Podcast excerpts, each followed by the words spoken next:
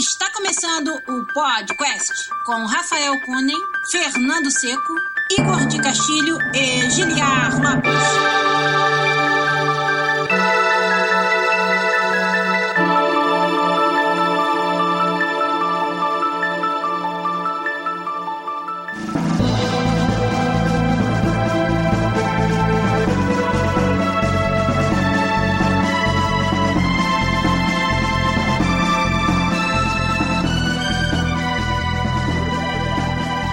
Podcast na área, galera! Estamos de volta mais uma vez nesse que é o único podcast dessa conversa em português com profissionais da indústria de videogames internacional. Eu sou Giliar Lopes, produtor dos games da série FIFA, aqui na Electronic Arts, meu convite do Canadá e comigo aqui do lado. Ele que joga Zelda sem ficar doidão, meu amigo programador. Também aqui na EA Vancouver, Fernando Seco. E aí, Fernando? E aí, eu não tô doidão de jogar Zelda.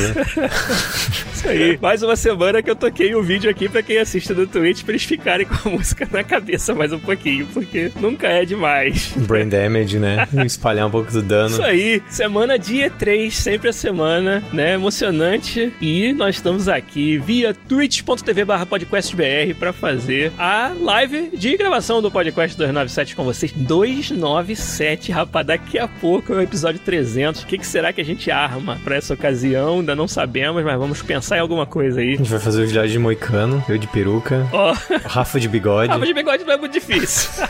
Olha, muito obrigado aí, galera que já está nos acompanhando, nos ajudando a fazer o episódio de hoje aqui. Fernando tá com a camisa do Zelda aí, é totalmente não coincidência. e deixa eu só dar um shout aqui pro Sr. Cevada, que sempre nos acompanha, pro Rafael Santos, pro Mr. Manel, pro John Jus, não sei como é que fala o seu nick aí, meu amigo. O Luiz H455, o Chacal Sniper, eu acho que eu sei quem é essa pessoa. O Wellington Balbo, o Elivelton SVR, Morlock, o Zabuzeta tá aí. E aí, Zabuzeta, obrigado por aparecer. Nosso querido editor, o cara responsável por a versão podcast disso tudo aqui ser muito mais gostosa de ouvir. Quem mais? O Quel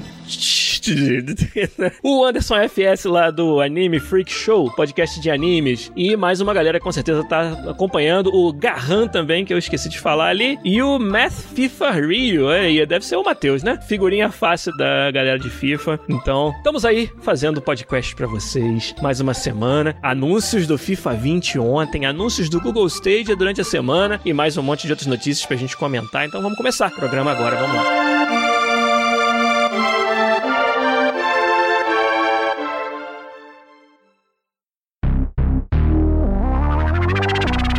Fernando. Sim, senhor. Pra começar, queria que você me contasse, né? Abrisse aí o coração pra nós e falasse sobre a sua vida, sua, sua semana. Meu cabelo caiu. Conta pra gente o que, que tem de bom aí. É, a semana voltei a, a pintar meus action figures, depois de um bom tempo. Tava tudo meio bagunçado. Quando eu fiz de mudança, foi no meio do inverno de Montreal, então boa parte das minhas tintas congelou. Típico, né?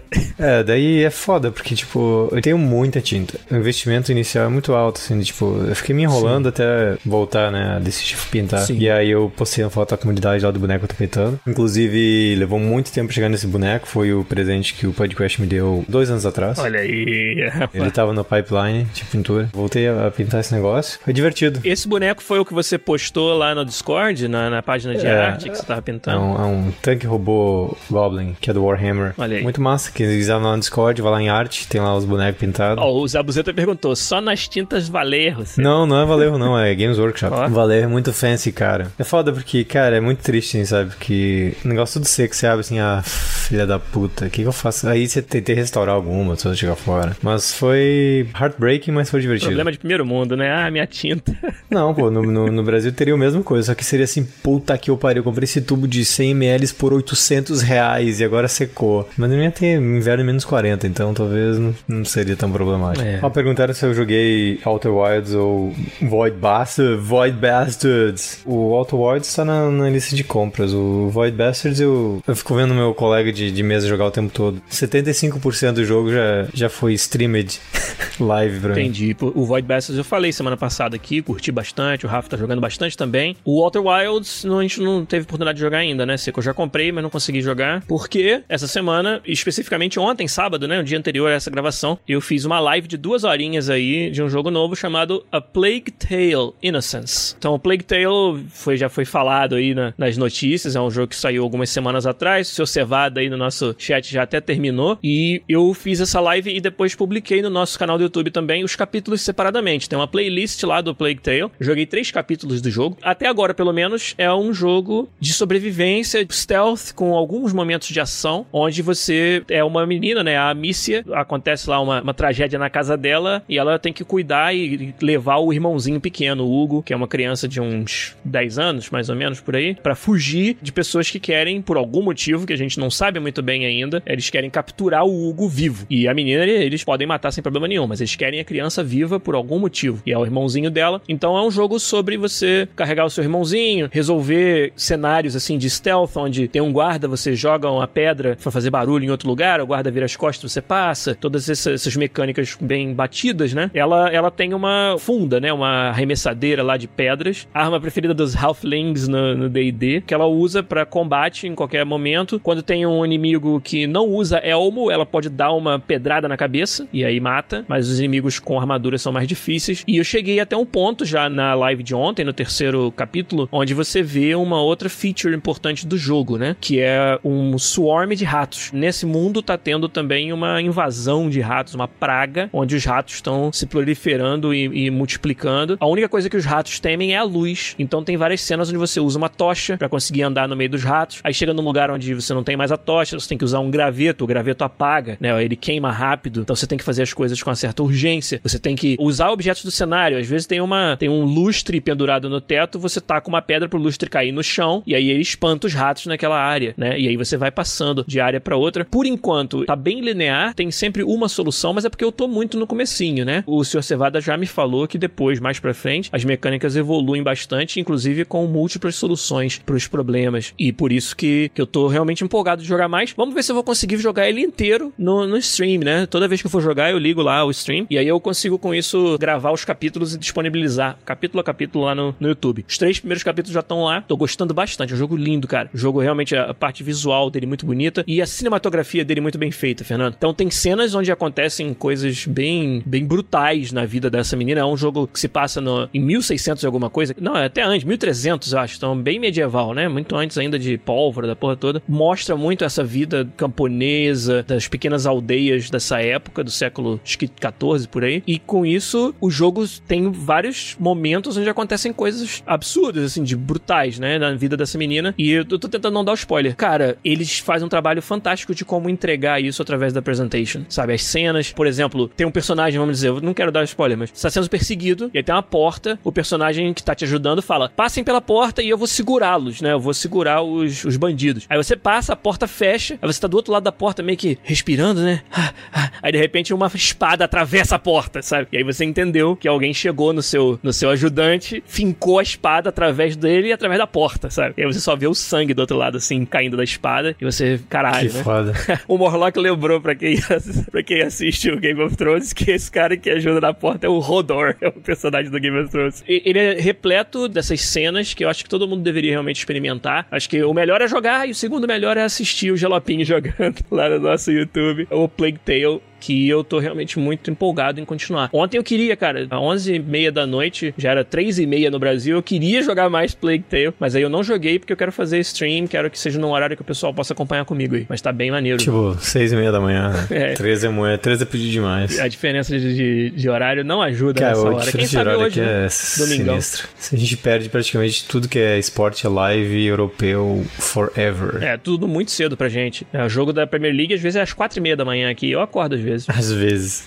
Ó, o Anderson perguntou se eu joguei Katana Zero. Tá lá na minha wishlist do Steam. Não joguei. Eu assisti Márcio Barros jogando no canal dele. Gostei bastante. O Katana Zero, eu mencionei ele no outro dia, né? Quando a gente fez um episódio com os ouvintes, que o pessoal falou do Mark of the Ninja. O Katana Zero não é o Mark of the Ninja. Ele não é um jogo de stealth. O Katana Zero é um jogo de matar neguinho com espada ninja. E resolver os set pieces, resolver os cenários de formas criativas com a espada ninja. E eu curti bastante o que eu vi, mas não cheguei a jogar, então é difícil de falar. Mas ó, o Thiago Hardcore aí, o Thiago Hardcore, que tá, coitado, como eu e como todos os fãs de metal, lamentando a perda do André Matos, cantor do Xamã e do Angra, ele falou que Katana Zero é maravilhoso. Pô, ontem, cara, maior empolgação com as paradas da E3, e aí vem no meio da, das notícias da E3 a notícia que o André Matos faleceu, infelizmente. A gente ficou triste pra caramba. No words. Fernando ouvia, ouvia Angra, Claro, curtia André dizer pra todo mundo vir Living for the Night antes de dormir hoje e ficar triste. É, a gente fica triste aí com a, com a perda do André Matos.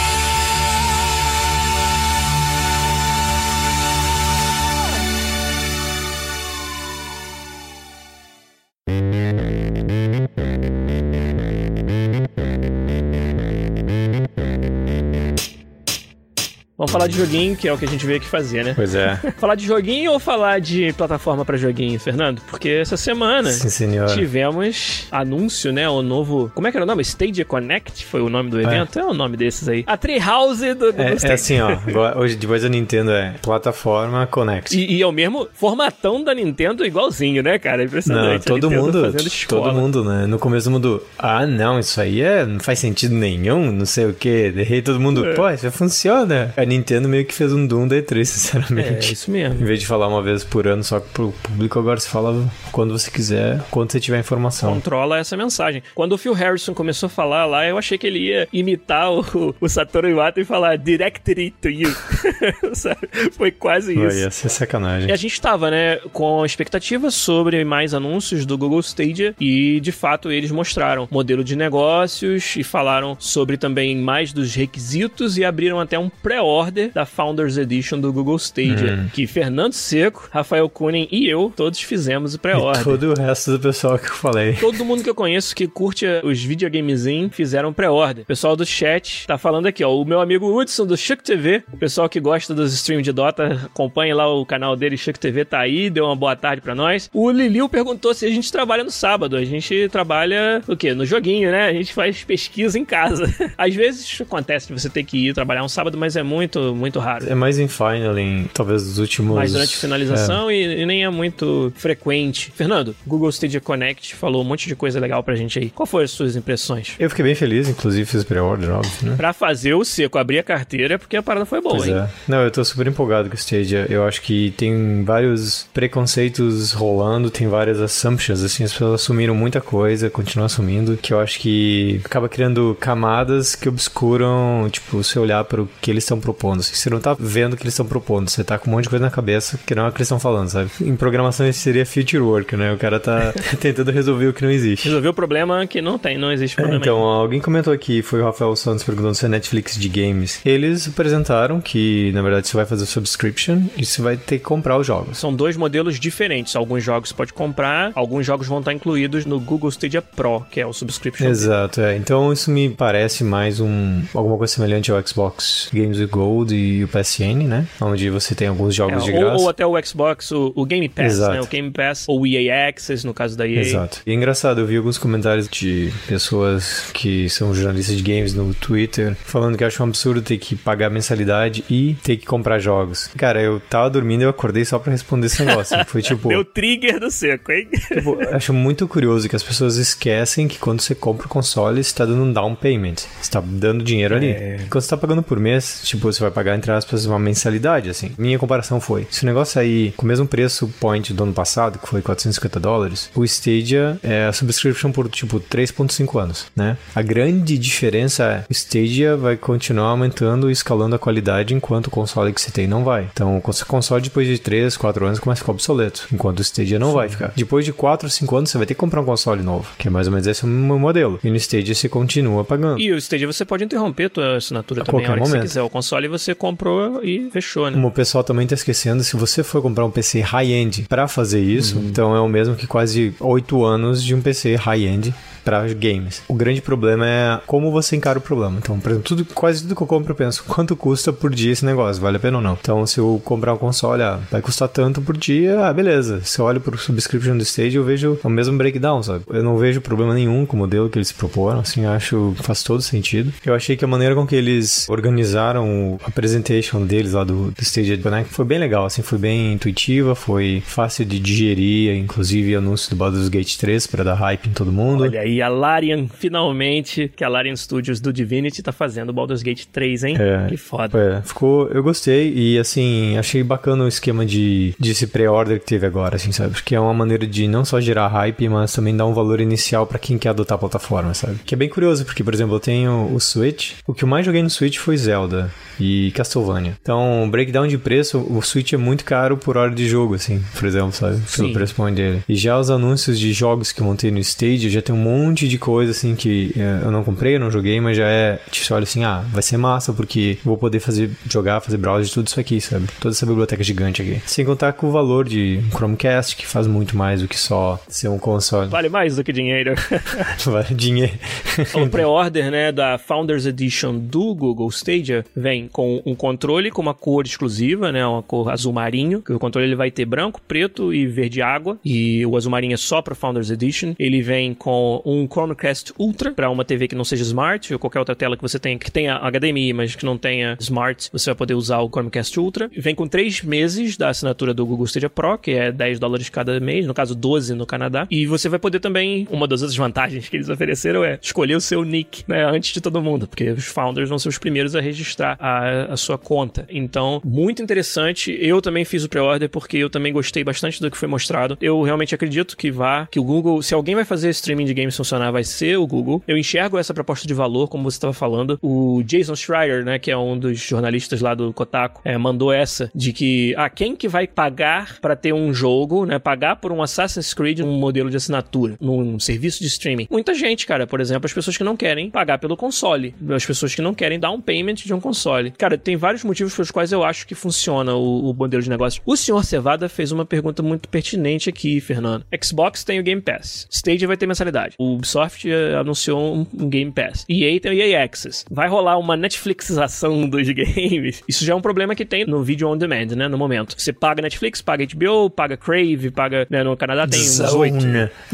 Hulu, The Zone pra ver esportes. Acumulam-se essas, essas mensalidades. A Disney também anunciou o próprio dela, né? É, esse mercado ele vai ter que se, que se regular. Eu acho que fica mais importante ainda você escolher pelo conteúdo aquilo que você vai assinar. Nos games não vai ser diferente. Se você é um fã dos jogos de esporte da EA, EA Access vale muito a pena pra você. Aí talvez você não tenha Ubisoft, né? Ou Uplay. O Xbox Game Pass vai ter jogos de gêneros muito variados. E aí você vai avaliar aquela biblioteca ali e ver se interessa pra você. Se tem o potencial da gente acabar tendo que pagar mais? Tem. Mas a flexibilidade também das, das assinaturas é uma coisa boa, porque às vezes você assina um Xbox porque vai sair um jogo exclusivo que você tá muito querendo jogar. Depois que você acaba de jogar, você cancela aquela, assina uma outra. E se o, o jogador e o consumidor, eu acho que o que ele vai ter são opções, várias opções de serviços pra assinar. E o cara que quer jogar tudo talvez tenha que pagar mais do que ele paga hoje. Mas eu acho que ter opções é sempre uma, uma vantagem. O Liliu perguntou se vai ter app no desktop pro Stadia. Vai. Vai, é o qualquer- Chrome, né? Qualquer É o computador que próprio roda Chrome. Chrome. Qualquer coisa que roda o Chrome. é. Fala aí, Seco. Não, é, eu ia comentar mais do que você estava falando sobre de assinaturas. Por exemplo, um cara que nem o Rafa, que é um ávido consumidor de games, eu acho que qualquer serviço de assinatura pra ele, por mais que pra uma pessoa normal fosse mais caro, pra ele seria até mais barato do que o que é o dia a dia. Porque, tipo, se saiu 11 AAA difícil Open World mesmo semana, ele vai comprar os 11, vai jogar um pouquinho dos 11 e vai decidir qual que ele vai jogar primeiro. Mas ele vai jogar os 11. Sim. Já no caso, pessoas que são mais seletas, mas imagina que você só joga FIFA. É interessante, eu acho, um serviço, esse serviço, porque uma coisa é, às vezes ele só joga FIFA porque é o único jogo que ele vê valor, assim, pelo tempo que ele coloca. Exato. Mas se ele tiver acesso a outros jogos pra ele dar uma olhada, pode ser que seja uma maneira de introduzir outros jogos. É. Eu sou uma dessas que olha, olha pro jogo e pensa quanto valor vai me agregar, sabe? Esse produto vale a pena eu investir nele? É o tipo de jogo que eu gosto? Quantas horas eu vou investir? Sim. E aí, se tudo alinhar, você bota o dinheiro ali e vai ficar de boa, assim, sabe? Outra coisa que o Rafa falou que é muito pertinente nas nossas conversas foi: tem jogos que você quer jogar no lançamento. Esses você vai pagar os 70 dólares pra jogar de qualquer jeito. Ah, o God of War, quero jogar no dia que sai. Agora tem vários jogos que eu queria até experimentar, É. mas que eu posso me dar o luxo de esperar ele sair na assinatura, entendeu? Ah, saiu o novo, sei lá, Homem-Aranha. Não, Homem-Aranha eu também ia querer jogar no primeiro dia. Mas um Plague Tale, por exemplo. Eu não joguei o Plague Tale no lançamento, eu tive que comprar o Plague Tale pra jogar agora, e eu tranquilamente esperaria ele sair de graça, entre aspas, quer dizer, incluído numa assinatura, entendeu? Se eu tivesse já um serviço onde tivesse a previsão, ah, é, em dezembro sai o Plague Tale na minha assinatura. Beleza, vou jogar o Plague Tale em dezembro, não preciso jogar agora. E com isso eu não tive que pagar o preço full do jogo Plague Tale no momento, porque não era um jogo que eu fazia questão de jogar na hora que sai. Eu acho que com isso você vai experimentar mais jogos, e isso é sempre bom, cara. É. Você ter essas opções, eu acho que é sempre uma parada maneira. O Suck TV falou que que tem um problema que tem todo mundo possui condições de pagar e manter a assinatura mensal, sabe? Comprar é mais garantido de jogar. É. Eu acho que o que vai acontecer, como tudo que acontece, tipo, até acho que se a gente olhar pra televisão, acho que o modelo de Netflixação de tudo é muito espelhado no que acontece com a TV, assim, sabe? Hum. Por exemplo, nos anos 80, tinham muitos broadcasters, assim, sabe? Que você tinha que talvez pegar, pagar um por um. Daí veio a TV a cabo, juntou tudo,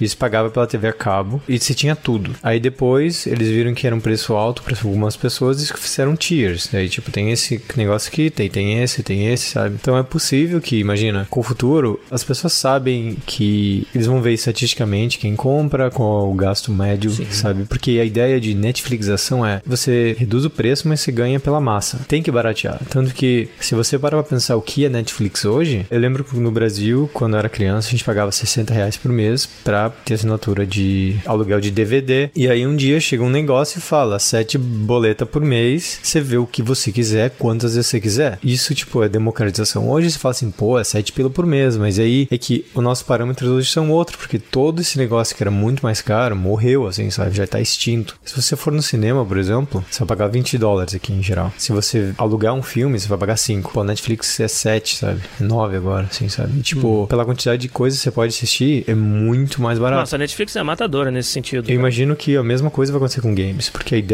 sempre é você vai aumentar o máximo possível a sua base e vai criar tiros de entrada. Um exemplo que eu gosto de usar e uma coisa que me empolga muito sobre esse novo modelo é que eu acho que streaming vai fazer para AAA e produtos de grande investimento o que o mobile fez para indie games, que é uma plataforma que todo mundo já tem, e aí você cria vários entry points diferentes, assim, tem o free to play, tem aquele que é 99 centavos, tem aquele que é 6, tem o que é 30, que é os Square Enix em geral, mas todos eles, tipo, você pode dizer, ah, mas free to play tem não sei o que lá, não sei o que lá, né, mas você continua podendo jogar o jogo com algumas limitações, às vezes por, por tempo, etc, mas você pode jogar o jogo. E pro pessoal mais casual, isso é muito atrativo, assim, eles vão baixar, eles vão jogar o seu jogo. Esses negócios de limitação de tempo, estamina, que você tem que gastar dinheirinho às vezes para poder grandear mais, o mercado casual não se importa com isso, sabe? Porque eles não estão lá para grandear, eles estão lá para jogar um pouquinho, se divertir e move on, sabe? Eu acho que seria fantástico o nosso jogo, um AAA, poder ser. Todo mundo poder acessar ele, mesmo que não tenha um console, sabe? Mesmo que não tenha um investimento. Acho que as pessoas estão subestimando essa parada de não precisar ter o console, sabe? O quanto isso vai democratizar os jogos para um monte de gente que hoje é. nem se interessam e vão passar a se interessar porque, pô, tá no meu dispositivo, sabe? Eu já tenho um dispositivo que tem tudo para rodar essa parada, é só apertar um botão e rodar. É, eu acho que isso foi uma coisa que quando saiu o mobile, todo mundo falava assim, é, só joguinho isso e aquilo, sabe? No começo era, obviamente, todo mundo tava entendendo como é que funcionava, os hardware eram limitados, mas, porra, hoje é um PC de dois anos atrás na tua mão, assim, sabe? Você consegue rodar Fortnite, assim, sabe? É Igualzinho do PC, assim. Você consegue jogar jogos, tipo, que a gente pode considerar AAA. Cada vez mais. All Blades, cara. O Elder Scrolls Blades, como é lindo. Pois é. Uma experiência Elder Scrolls tão parecida com o de verdade, né? Agora, se imagina isso, só que, assim, para o desenvolvedor AAA é transparente, sabe? E pra pessoa que vai acessar, você só precisa ter um celular, sabe? E você vai poder jogar. Então, pensa todas as vantagens do AAA com os grandes investimentos e acessibilidade do mobile, assim, sabe? Isso que me fascina mais. Até eu falei, foi esse argumento que eu usei pra alguém que perguntou pra mim, ah, ali no trabalho assim, tá, por que, que você tá empolgado no stage? Tipo, o que que você vai ganhar? Eu falei, não, não sou eu que eu vou ganhar. Tipo, o que todo mundo vai ganhar. Isso que me empolga, sabe? Eu já sou um jogador hardcore, eu já sei onde achar meus jogos, é. eu, já, eu já tenho todas as ferramentas para jogar os melhores jogos da indústria, mas tem um monte de gente que não tem e vai abrir para essas pessoas. Exato, eu não acho que isso vai resolver um problema de jogar jogo competitivo, porque não vai, eu ainda preciso do meu hardware dedicado para isso, mas é, olha o nicho do nicho, né, que eu tô falando. Mas mas o resto do mundo, cara, eu acho fascinante. Pro Brasil, quando a gente morava lá, me corrija se estiver errado, mas um jogo de Xbox 360 era 250 reais. Uhum. Um jogo, sabe? Se você, se a assinatura, por exemplo,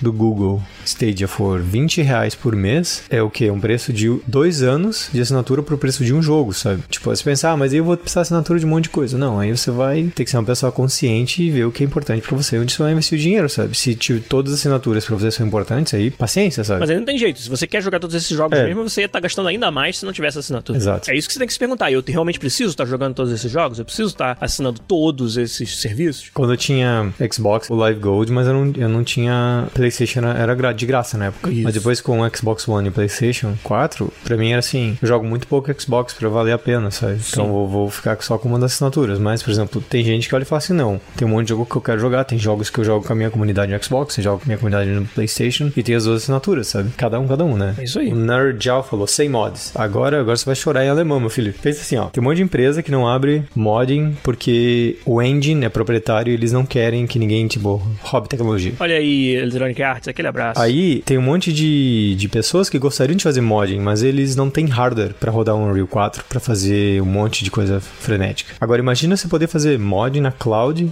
do seu laptop fuleiro, que nem o meu, e já fazer upload direto pro jogo, que tá na cloud também, transparente, sabe? Então você, você- qualquer um com qualquer hardware chulé pode fazer, pode usar engines complicados, pesados. Mais empresas vão abrir pra modding porque agora tá protegido na cloud, não é mais o usuário usando. Vai reduzir cheating, isso também, porque ninguém mais pode ver código fonte, então vai incentivar inclusive as pessoas deixarem fazer modding. Então, na verdade, no meu ver, isso vai aumentar a quantidade de gente abrindo pra modding, porque se protege essa tecnologia, qualquer um vai poder acessar e usar os editores na cloud e fazer qualquer coisa. Por exemplo, tiver uma plataforma com cloud, eu imagino que já que tem jogo, o próximo passo lógico é ter poder editar, sabe? Se tem toda a plataforma do Google de, de driver, editor, um monte de coisa, por que não alguém que possa rodar um, sei lá, um Unreal Editor, sabe? Na cloud. Eu entendo o ponto do Nerjal no seguinte sentido: vai facilitar fazer mod se o desenvolvedor quiser deixar você fazer o mod. Ah, que nem hoje, né? Mais ou menos, né? Porque se você souber craquear um jogo, reverse engineer o jogo, você consegue fazer uns mods de jogos que não foram pensados pra isso. Foi assim, na verdade, que a indústria de mods começou. Não é como se alguém tivesse tido a ideia genial de deixar a comunidade desenvolver o seu jogo. O- A comunidade que pegou.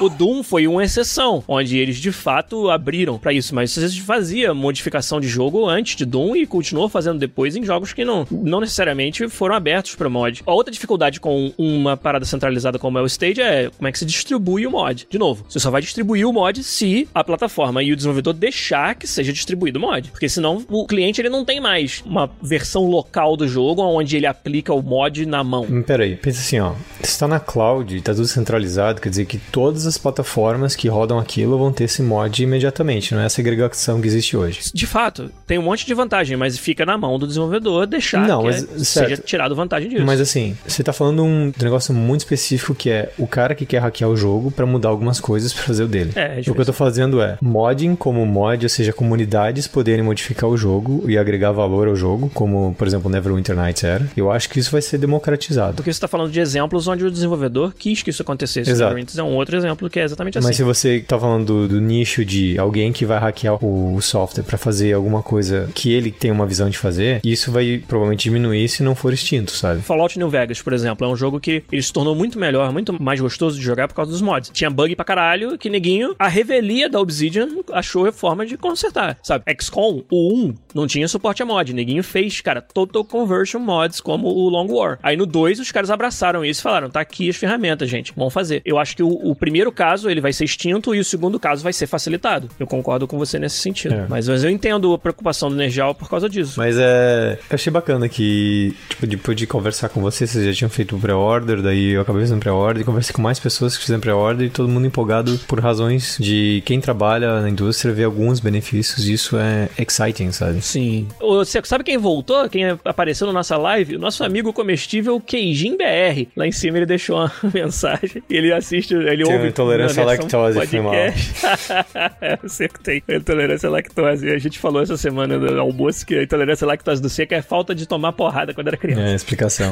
Ó, o Sr. Cevada lembrou, você falou, né, rapidamente. Outra coisa que uma plataforma centralizada como o Google Stadia faz é não ter mais cheats, não ter mais hacks pra tirar vantagens dos jogos, porque o jogo tá rodando numa máquina controlada onde você não tem como. Não tem mais o cliente onde você, entendeu, intercepta uma mensagem e escreve ali um código pra te dar uma vantagem, né? Mas eu acho que isso afeta mais jogos competitivos. Alguns outros jogos, por exemplo, talvez jogos com microtransações pesadas não vão precisar se preocupar tanto mais com, com os hackings. né? segurança. É, exato. Você que joga Overwatch, né, Seco, num Hum. nível bem alto, por que que o jogo competitivo mesmo, no alto nível, o streaming não é propício pra fazer? Pra quem já jogou algum tipo de shooter que você tem qualquer tipo de lag e frame rate do, do monitor também, qualquer drop de frame vai prejudicar muito o seu tracking de inimigos e, e timings. Eu não jogo, por exemplo, num level competitivo que nem o pessoal de Counter-Strike, assim, sabe? Os caras sabem quantos frames eles precisam girar o mouse pra apertar o botão e dar um headshot, assim, sabe?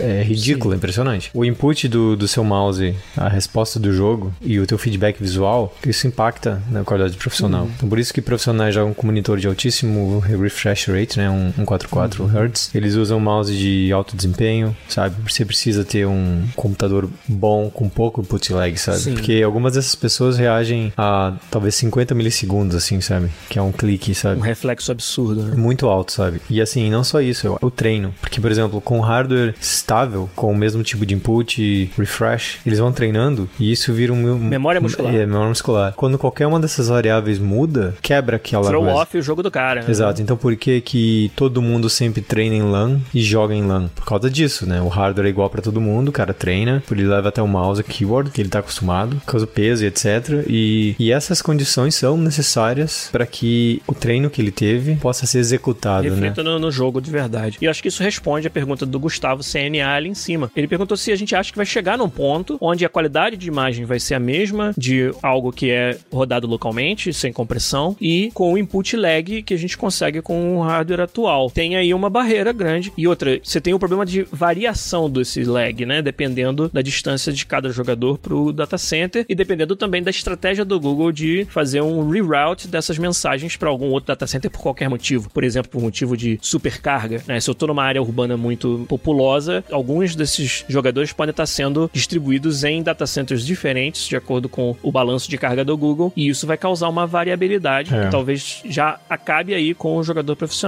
né? Tem uma coisa que quando você tem tipo cliente e servidor, né? Uhum. O cliente faz toda a simulação local. Então, por mais que você não receba informação do servidor, por exemplo, imagine que você está 100 milissegundos atrás de alguém e aquele cara está 200 milissegundos atrás do servidor. Então, vocês estão se comunicando a 300 milissegundos praticamente, informação de vocês dois. Então, por mais que ele esteja super lagueado atrás, na sua tela ele está numa posição. E se você atirar naquela posição, o teu cliente vai dizer, olha, acertei esse cara nessa posição. Daí essa informação vai pro servidor, o servidor vai olhar na história dele, ah, esse cara é, você tá certo, né? Ele estava nessa posição naquele momento, ou seja, que é a predição de cliente, né? O cliente tem autoridade sobre o tiro e o servidor valida se é verdade ou não. Isso, o que acontece hoje é, não importa o lag, você consegue até em 200 milissegundos ter uma boa experiência, sabe? E você não tem drop de visuais, assim, todo mundo continua interpolando na tela, andando para seus lugares. Que o cliente aproxima para você. Exato. Se você tiver só frames vindo, uma latência de 100 milissegundos, quer dizer que você vai ver uma coisa 100 milissegundos depois que ela aconteceu, sabe? Tipo, isso vai ser bastante confuso. Eu acho que por isso, mais uma vez, que esportes vai ser difícil nessa hora. Principalmente shooters. Acho que talvez StarCraft, Dota, MOBAs. League of Legends funcionaria bem, mas shooters é muito difícil. Especialmente acho que Counter-Strike seria praticamente impossível pelo level que o pessoal joga.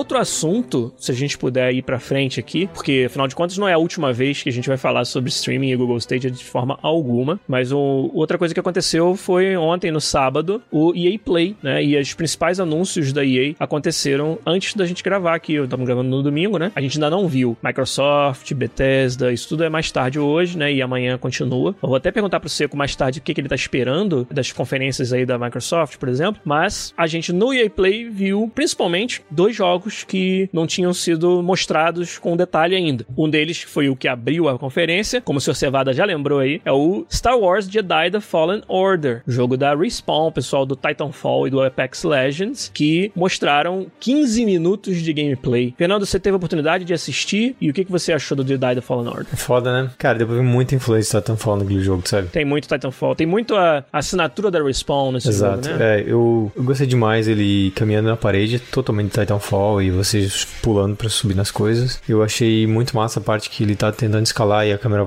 volta, tipo a lá Zelda, assim, para você ver todo o caminho que você vai fazer. Deu pra ver que vai ser um action adventure bem épico mesmo. Cada hit lightsaber você mata o inimigo praticamente imediatamente, né? É. Um monte de poder maluco de, de Jedi que você pode customizar o tipo de combate que você quer. E alguns provavelmente poderes que você vai ter sempre juntos, né? Parece, porque teve um negócio girando que ele parou, ele para o tempo Sim. e da slow motion ele passa. Esse poder de parar o tempo, parar um objeto no tempo, né? É muito interessante. Eles até depois explicaram que é uma mistura de force pull com push. Você dá um pull e um push no, no objeto e ele fica preso ali, não consegue sair. E aí você, você vai e ataca. Muito legal. Eu achei bacana eles introduzirem no ecossistema, sabe? Tipo, as abelhas, as aranhas, sabe? Você brigando e você vê que. É engraçado que de uns troopers são tudo tipo minions, assim, desse encontra um mini boss, você batalha, o cara tem esse tipo de sistema de combate. E, e cutscenes bacana. Eu gostei também do bichinho, do robozinho no braço dele dele. É, anda nas costinhas dele ali, vai ajudando, dá um healing quando ele precisa, usa para resolver os puzzles, né? É bem um action adventure. Os dois jogos que eu vi sendo comparados com Jedi Fallen Order foram Dark Souls, eu acho que é um pouco de exagero, que não me pareceu que o combate seja tão preciso e tão baseado na, na skill como o Dark Souls, mas pareceu um combate interessante. Eu acho que talvez se você comparar com até com God of War é uma comparação um pouco mais justa, onde o God of War tem momentos Dark Souls no God of War, mas no geral ele é um jogo um pouco menos, não diria punitivo, mas é, você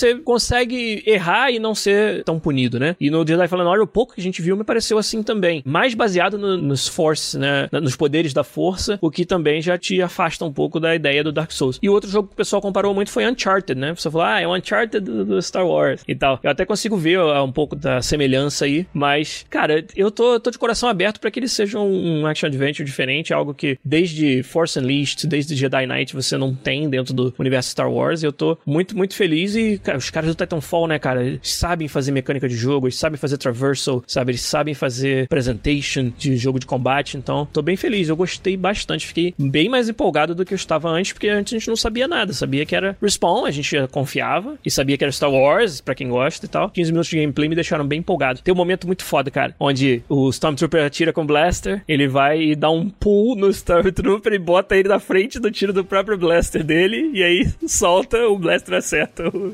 Stormtrooper. É muito maneiro. Divertido, né? Eu achei bem divertido, bem, bem entregue, assim, a parte do Fallen Order da, da conferência. Comparar com Uncharted eu acho um pouco cheap, porque só porque tem cipó e floresta não quer dizer que é Uncharted. Você podia também dizer que é um Zelda, mais que Uncharted. Tomb Raider. O de Dark Souls não faz sentido algum, porque aquele boss que depois de gira aquela Spirit acerta 20 vezes, você tinha morrido 15 vezes no Dark Souls. E outra coisa, Star Wars. Star Wars é sobre inclusão de todas as idades, sabe? De desde o menino de 12 anos até o cara de 90 anos que viu Star Wars, sabe? Querendo ou não, Star Wars é celebrar o mundo Star Wars, sabe? Todo mundo quer isso, todo mundo quer ser o Jedi, todo mundo quer uma coisa acessível, sabe? Se sentir overpower, porque Jedi é overpower. Eu acho fã de Star Wars e pensar o que é um Jedi no mundo Star Wars, tipo, é muito spot on que é, porque Jedi é isso, sabe? Se você comparar com qualquer outro jogo, começa a não fazer sentido, porque o mundo Star Wars, os constraints, né, as regras e as uhum. coisas são muito bem definidas. E o Jedi é um god, sabe? Ele é um deus naquele mundo, sabe? Sim. Tem que levar isso em consideração. Diferente de um Nathan Drake e muito diferente de um personagem principal de um Dark Souls, onde você é o oposto de um deus. Você é o ralé da ralé do mundo, assim, do começo. Quando ele começa a usar o, o pull and pull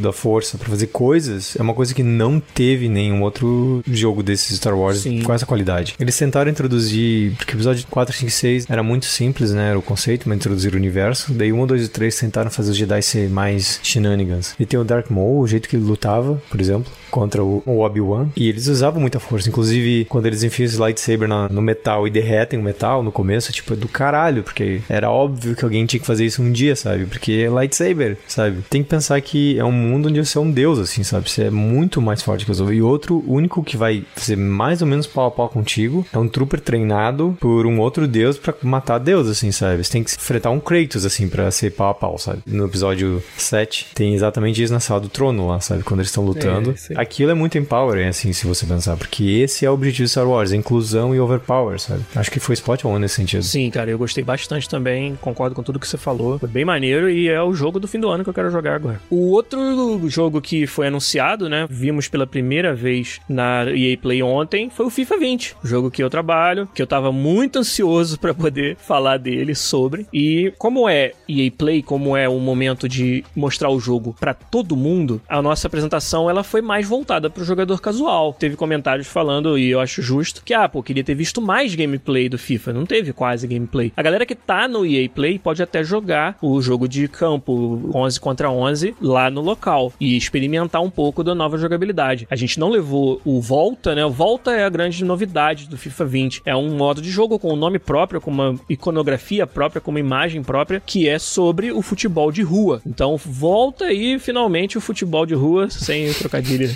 Sem trocadilho, né? intencional. Voltou o futebol de rua ao FIFA como uma parte integral do FIFA 20, não mais um produto separado, né? E isso que eu acho muito interessante, porque no mesmo FIFA que você já compra, já joga, você vai ter todo esse universo do futebol de rua, do futebol small-sided, como a gente chama, né? O, futebol de tamanho menor para você jogar. Eu tô muito empolgado. Para minha área, Seco Presentation, você sabe disso, né? Que a gente conversa já muito sobre isso há muito tempo, mas para minha área é assim um campo muito fértil para você fazer a apresentação do, futebol de uma forma que ninguém nunca viu no FIFA. A gente tem uma liberdade muito maior, o estilo do Volta é totalmente diferente, super arrojado, super progressivo, sabe? Sem as amarras de você se basear na autenticidade do futebol real, porque no Volta vale tudo, como no futebol de rua vale tudo. Ah, só tem 3 contra 3? Vambora jogar 3 contra 3, golzinho pequeno. Aí chegou duas pessoas para ser goleiro, vamos de goleiro. Misturar os gêneros. Você vai poder jogar meninos contra meninas, fazer o seu avatar do gênero que você quiser e jogar, cara, partidas de, de futebol de rua misturadas aí tranquilamente e tal. E realmente, quando a gente começou a concepção, que faz mais de um ano isso, né? isso não acontece de uma hora para outra, obviamente, a gente ficou muito empolgado, cara, com a possibilidade de trazer o FIFA Street de volta, né? A gente não tá chamando de FIFA Street justamente porque a gente quer que as pessoas não tenham os mesmos preconceitos que o pessoal já tem com o FIFA Street, então a gente quer que eles deem a chance para que o Volta seja algo diferente, que vai empolgar a galera aí conforme ele empolgou o time de desenvolvimento. Tem muitas perguntas sobre exatamente como você joga o Volta. O que a gente falou até agora é que vai ter kickoff para você jogar local, vai ter modo online também, a gente não deu os detalhes de como vai funcionar e eu não posso falar, não posso responder essas perguntas por enquanto. Vai ter mais detalhes sobre o Volta em agosto e falamos também que vai ter um modo história, onde você vai criar o seu avatar e aí jogar realmente uma história sobre a ascensão de um jogador que começa ali na, no, no bairro, no, na quadra do bairro. E isso aí é muito interessante também. Muitos ambientes diferentes pra você jogar o futebol, que é muito legal, sabe? Embaixo da ponte até em cima dos arranha-céus de Tóquio, você vai jogar o, o, futebol no volta. Então tô bem, tô bem empolgado. O Vitor Lopes perguntou: todo mundo só quer saber de Career Mode, FUT, Pro Clubs. Cada um tem o seu, o seu modo de jogo favorito que quer saber mais informação, mas não era essa a mensagem que a gente queria passar no EA Play. O EA Play foi sobre volta e um pouquinho das novidades de gameplay do 11 contra 11, e aí a gente já divulgou um cronograma de quando vão ser os novos anúncios dos seus modos preferidos. Então, em agosto, a gente vai ter mais gameplay, conhecer mais sobre as novas features, vai falar de Career Mode e vai falar de Pro Clubs. E aí, em agosto, vai falar de FUT e de volta. Eu achei que, enquanto a apresentação do FIFA é difícil a gente mostrar algo realmente relevante para quem já é o fã hardcore, fica sempre esse gostinho na EA Play de que eu queria saber mais, que é natural, todo mundo quer saber mais, né? Mas acho que nos próximos meses a gente vai compensar essa falta de detalhe pro cara hardcore com mais informações. E aí o, o Matheus perguntou se eu que já joguei curti o gameplay. Eu jogo versões e versões e versões, né? Cada semana o jogo muda. Então é difícil a gente botar um dedo agora, em junho, em como que vai ser esse gameplay lá em setembro quando o jogo sair. Então acho que é irrelevante a minha resposta. A resposta é sim, eu gosto do gameplay, mas é, eu não sei que gameplay é esse que vai ser lançado ainda. Que a gente tem um caminho grande de desenvolvimento. E até por isso que a gente faz EA Play, a gente coloca na frente dos jogadores para pegar esse feedback e poder ainda ter tempo de fazer mudanças significativas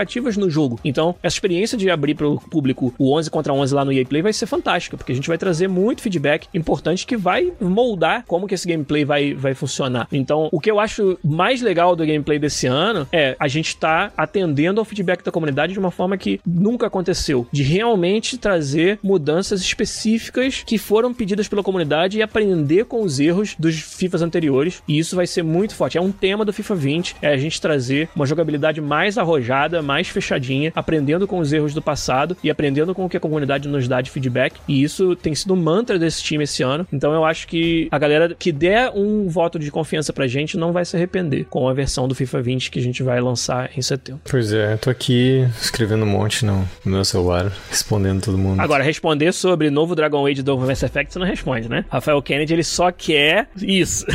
ah, ele tem que falar com o pessoal do Bioware, né? É, então... Eu tô respondendo porque o que aconteceu? Alguém perguntou por que não falar do Vader do Luke num jogo, uhum. né? Ou por que não da Rey. Cara, quando você fala do Luke ou do Vader, cara, toda coisa passa na sua cabeça, já tem tanta expectativa, você vai engessar o teu produto antes de você sair da parte de criatividade, já tem uma expectativa de como aquele personagem age naquele mundo. Ou seja, uhum. criatividade, liberdade do time já é destruída imediatamente. Qualquer personagem existente já tem um background, já tem história. Você não vai poder criar um drama ao redor dele, porque o drama já foi contado para todo mundo. Você vai ter que inventar uma outra coisa. E como é que o que tu inventa encaixa no mundo Star Wars? Se aquilo tem que fazer sentido. A melhor coisa é contar a história sempre de alguém daquele mundo que não, não seja algum dos protagonistas. Talvez ele encontre algum dos protagonistas fazendo uma coisa específica, mas é a mesma coisa que acontece em games. Imagina se eu dizer assim: eu vou fazer um jogo Mass Effect e o meu protagonista é Shepard. Fala para mim o que que passa na sua cabeça. Tipo, já tá contado o negócio que você tem um. Enfiou o jogo na é, caixa. É, exato. Você tem que ter. É mais fácil você inventar um personagem para criar o drama, o background dele, para contar aquela história, sabe? O time tem muita mais liberdade de como organizar aquele mundo, sabe? Você não precisa usar lugares conhecidos como Nabu, para dizer, ah, não, esse cara nasceu em Nabu, todos os amigos dele estão lá, então a gente tem que fazer um drama para mudar. Daí você tem que pensar, puta, mas ninguém vai para Nabu, sabe? Não tem nenhuma base militar lá. Então o canon do, do Star Wars já é organizado, sabe? Você não pode querer inventar coisas, você não tem liberdade. A IP não é sua, você não tem liberdade. Então,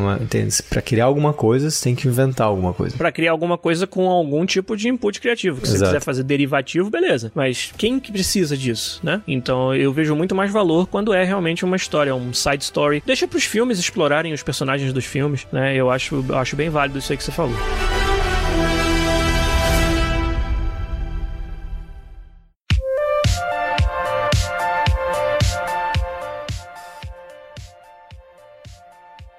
Perguntar para você, Fernando Seco, hum. qual que é a sua expectativa para essas conferências que a gente não viu ainda? Quando chegar na terça-feira que saiu o podcast, ninguém já vai estar tá sabendo das novidades da Microsoft, da Bethesda, e depois vai ter Ubisoft, etc. Mas e você? Você não estava aqui semana passada, onde a gente falou das expectativas da E3. O que, que você acha que a Microsoft, por exemplo, vai fazer? Ela que comprou estúdios pra caralho, falou que vai ter 14 jogos na sua conferência. Qual que é a sua expectativa para a conferência da Microsoft que começa daqui a pouco? Eu espero que a Microsoft mostre que é novamente uma plataforma que os games querem cair de cabeça nela. Eu acho que esse vai ser o tema deles. Por que, que vai ser bom ter um Xbox? Eu acho que vai ser ao redor disso, assim, sabe? Sobre os jogos, sobre os serviços, sobre comunidade, sobre coisas que vão fazer você entrar ali, gostar e não querer mais sair. Eu acho que, baseado nas últimas E3 deles, uma foi tipo, eles eram um pouquinho coque, assim, se deram mal, né? Depois tentaram atrás do prejuízo, aí três passadas eles assim, a gente entendeu a mensagem, a gente tá comprando um monte de estúdio. Então agora eu acho que vai ser sobre Welcome Home, sabe? O tema vai ser esse, assim, sabe? Mostrar um monte de jogo casual, hardcore, vai mostrar jogo que apela muito aos fãs do Xbox e a pessoas que não são necessariamente fãs do Xbox. Por exemplo, imagina, ele mostra um Halo, vai atrair todo mundo. Então, assim, eu não gosto de Halo. Ele vai mostrar um, um IP novo, maluco, do pessoal do Devil May Cry, que fala assim, ah, esse eu quero jogar, entendeu? Então eles vão apelar o coração dos fãs para dizer assim, a gente continua sendo a plataforma que você gosta, mas ó, galera, isso aqui é massa, viu? Chamar os olhos outros. E aí, feature de comunidade também, que eles estavam muito atrás. Vocês acham que eles vão fazer leverage da nova geração para poder trazer a galera pro lado deles mostrar mais sobre a próxima geração do que eles gostariam? Ou não é o momento ainda? Eu acho que eles não precisam disso para trazer novas galera. Você pode falar sobre projetos, conceitos e coisas que você está estabelecendo agora que vão ser melhores. Por exemplo, ah,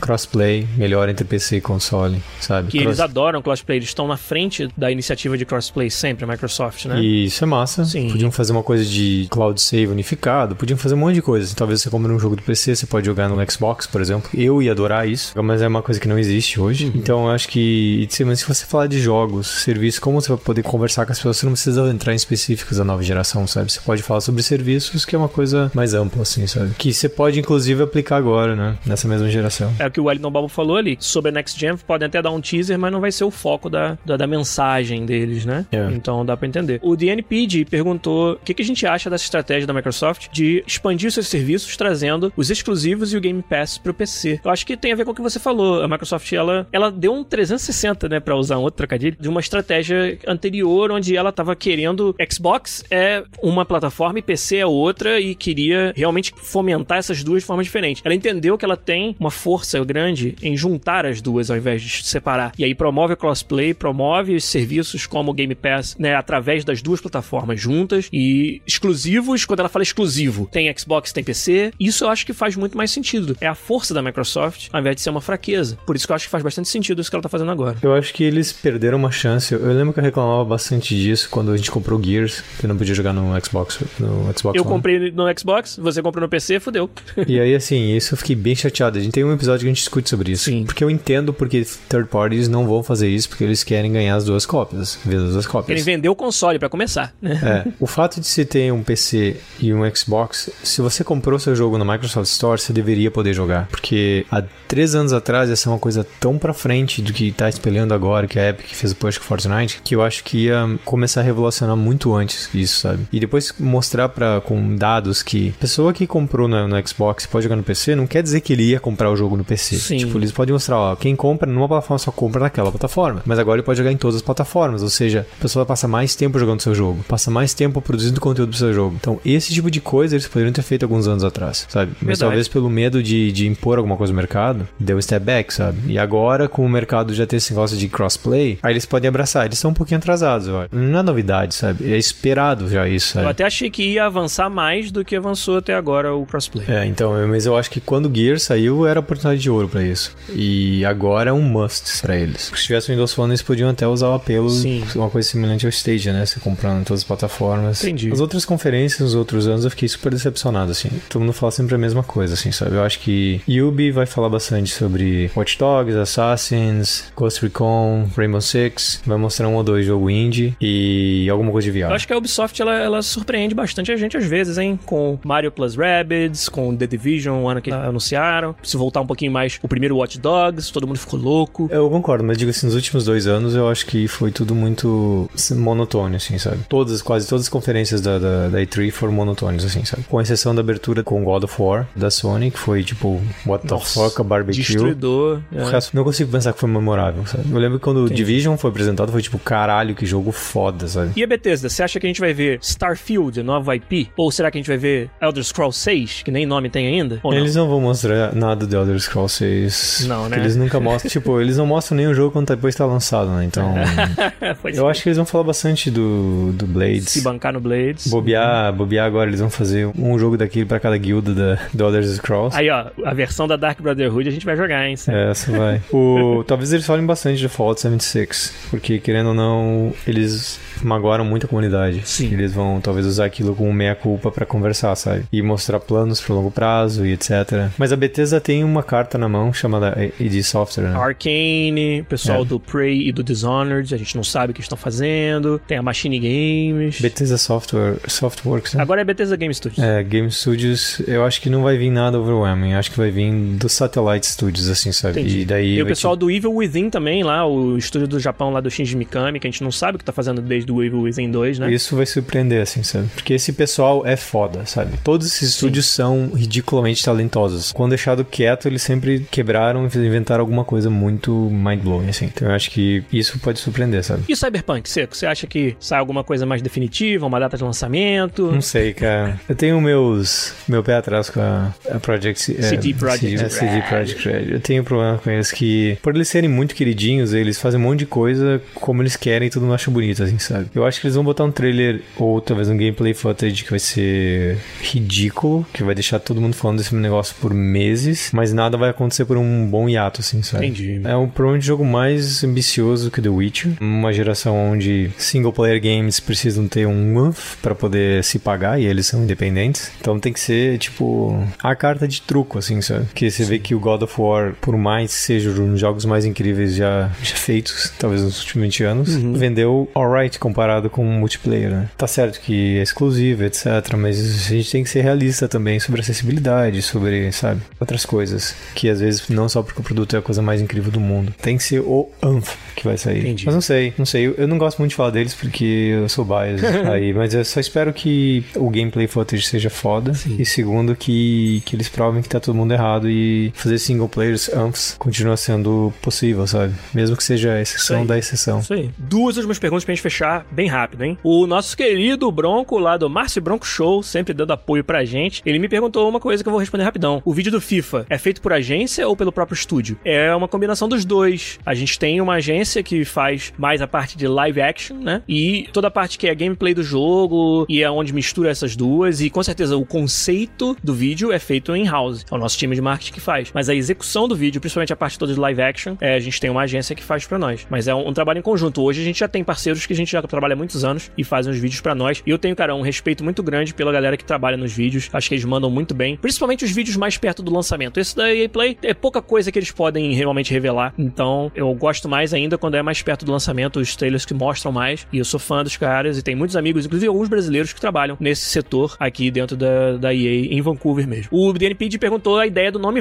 Volta, se teve mão de algum brasileiro. Não teve. O nosso time de marketing, ele, ele, ele é muito sensitivo nesse, né, nessa forma aí. Eles, eles mesmos que saíram com conceitos, queriam um nome que fosse completamente novo. E a palavra em português volta, que significa retornar, obviamente, pra nós que falamos português a gente sabe, né? Mas eles explicam sempre pra todo mundo. Tem a ver com essa coisa de você fazer o caminho inverso no futebol. No futebol, o cara começa na várzea e vai pro campo. E o FIFA tá vindo do campo pra várzea, né? Tá voltando às origens, tá voltando ao que tem de fundamental e de mais empolgante no, no esporte que a gente ama. Essa é a volta, esse é o retorno. E aí, nesse sentido, acho que o conceito faz muito sentido. E eu gostei bastante do nome no final. E vamos ver quando for lançado, né? E a outra pergunta, Fernando, pra gente fechar aqui, é, eu gostei dessa pergunta, foi o Liliu que fez. Se tivesse que falar um jogo, aí vamos, vamos até brincar assim, que a gente já falou das coisas que a gente acha que vão sair. Esquece o que você acha que vai sair. Se você pudesse escolher uma coisa para acontecer no E3, de qualquer franquia que você quiser, que você quisesse que aparecesse nessa E3, o que que seria? Vou deixar você pensar, vou falar a minha. Pode ser? Claro. Eu queria, você meio, meio polêmico aqui, eu queria um novo Bioshock. Eu queria que a 2K voltasse às origens do Bioshock e salvasse essa franquia que no Infinite deixou um gosto ruim na minha boca, pelo menos. Eu acho que Bioshock é uma franquia que tem muito que ser explorado ainda e eu gostaria muito de ver um novo Bioshock que não fosse o Infinite 2, como falou o Victor Lopes aí, safado. Eu queria ver realmente um Bioshock, cara, até numa terceira, terceiro setting que não fosse Raptor, que não fosse Columbia, eu queria ver um novo Bioshock. Uau. Se você pudesse escolher qualquer coisa, Fernando, qual seria o seu? Qualquer coisa. E a galera também, posta de vocês aí no, no chat que eu leio antes da gente finalizar. Interessante. Eu vou me manter no, no tópico id vence tudo. Olha. Que eu acho que. Esse foi feito pela Raven Software, mas eu acho que. Hexen. Hexen. Que era. Olha aí. Tipo, era um Doom medieval, primeira pessoa, com inventário, equipamento e superpowers, assim, sabe? Eu gostava muito do que, assim, era um open world dungeon crawler, first person, action adventure, sabe? E, cara, eu adorava aquele jogo, assim, sabe? Eu acho um conceito fantástico, assim. O Hexen, em muitas formas, foi um precursor dos jogos em primeira pessoa que não eram só de tiro, que não existia isso naquela época, né? Um jogo de primeira pessoa onde você resolve puzzles, você tem um level design mais elaborado do que simplesmente vai sair o inimigo daqui, você vai atirar e vai vir um outro, vai te dar um susto. O Hexen era fantástico e foi abandonado pela id Software, né? Porque naquela época a id trabalhava muito com a Raven Software e a Raven fez Ah, um dos meus jogos favoritos, é Shadowcaster, que daí era a evolução disso, assim, que ele era todo fluido, assim, sabe? Com um monte Sim. de puzzles, você podia virar lobisomem, e o lobisomem tinha visão que você podia enxergar no chão, patterns diferentes, e você resolvia os puzzles desse tipo. E esse tipo de jogo, eu acho que faz todo sentido ter hoje, assim, sabe? Porque você consegue fazer um jogo menor, do estilo do novo Doom, sabe? Pode crer. Um single player todo overpower medieval, que eu adoro medieval, então... Novo Hexen, olha aí. Vou ler aqui o que a galera escreveu, saiu muita coisa boa, tá? O DNPD falou Mirror's Edge Catalyst 2, tadinho do Mirror's Edge, né? Não conseguiu. Jogo bom, mas que não vende. O Matheus falou um novo Batman, muito bom, muito bom shout. O Morlock falou Parasite Eve, como os dois primeiros. O Luiz H455 falou Hellblade 2. O Bernardo falou Two Crude Dudes 21. O Zabuzeta falou Half-Life 3, porque a gente falou que podia sair da realidade completamente, né? Aí ele foi lá e pegou a realidade e deu uma cortada de vôlei, né? O Nerjal falou Deus Ex pra fechar a trilogia Adam Jensen. É, e o Seco vai falar que I never asked for this. Aí o Vigilante 8, o Liliu falou. Um jogo massa. O Greg Gato falou um, no- um jogo novo do Yokotaro. Gostei, Greg Gato. Continuação de Chrono Trigger do Anderson, que eu poderia ter ido nessa direção também, realmente, esqueci. O Luiz falou o Twisted Metal. O Sr. Cevada falou que gostou do Hexen. O Apolônio, novo The Witcher. O Rafael Kennedy falou Daikatana 2. O Zabuzeta voltou e falou Daytona Europe. Daytona. Ô, Zabuzeta, É. bota a trilha do Daytona depois. Ó, boa. GTA 6 pro Matheus. Hotline Miami 3 pro Vitor Lopes. Adorei. O Bronco falou: seria legal se a Microsoft chegasse e falasse: esse é o novo Battletoads que a gente já tinha feito um tease e tá disponível hoje. Isso ia ser foda. Vai ter algum jogo, né? Que eles vão falar, alguma conferência que vai falar que o jogo tá disponível hoje. Isso vai ser bem maneiro. O Wellington queria um Sunset Overdrive 2. O Nerjal queria um Magic Carpet 3D 3. Olha aí, esse é outro que tem a chance zero de acontecer, tudo bem. Uma nova IP do Fumito Ueda pro DNPD. O Sunset Riders 2 pro Anderson. A galera tá realmente indo, indo longe. O que mais? O novo Mass Effect pro Sr. Cevada, olha aí. Ou um Dead Space, ó. que respeito que eu tenho. Então é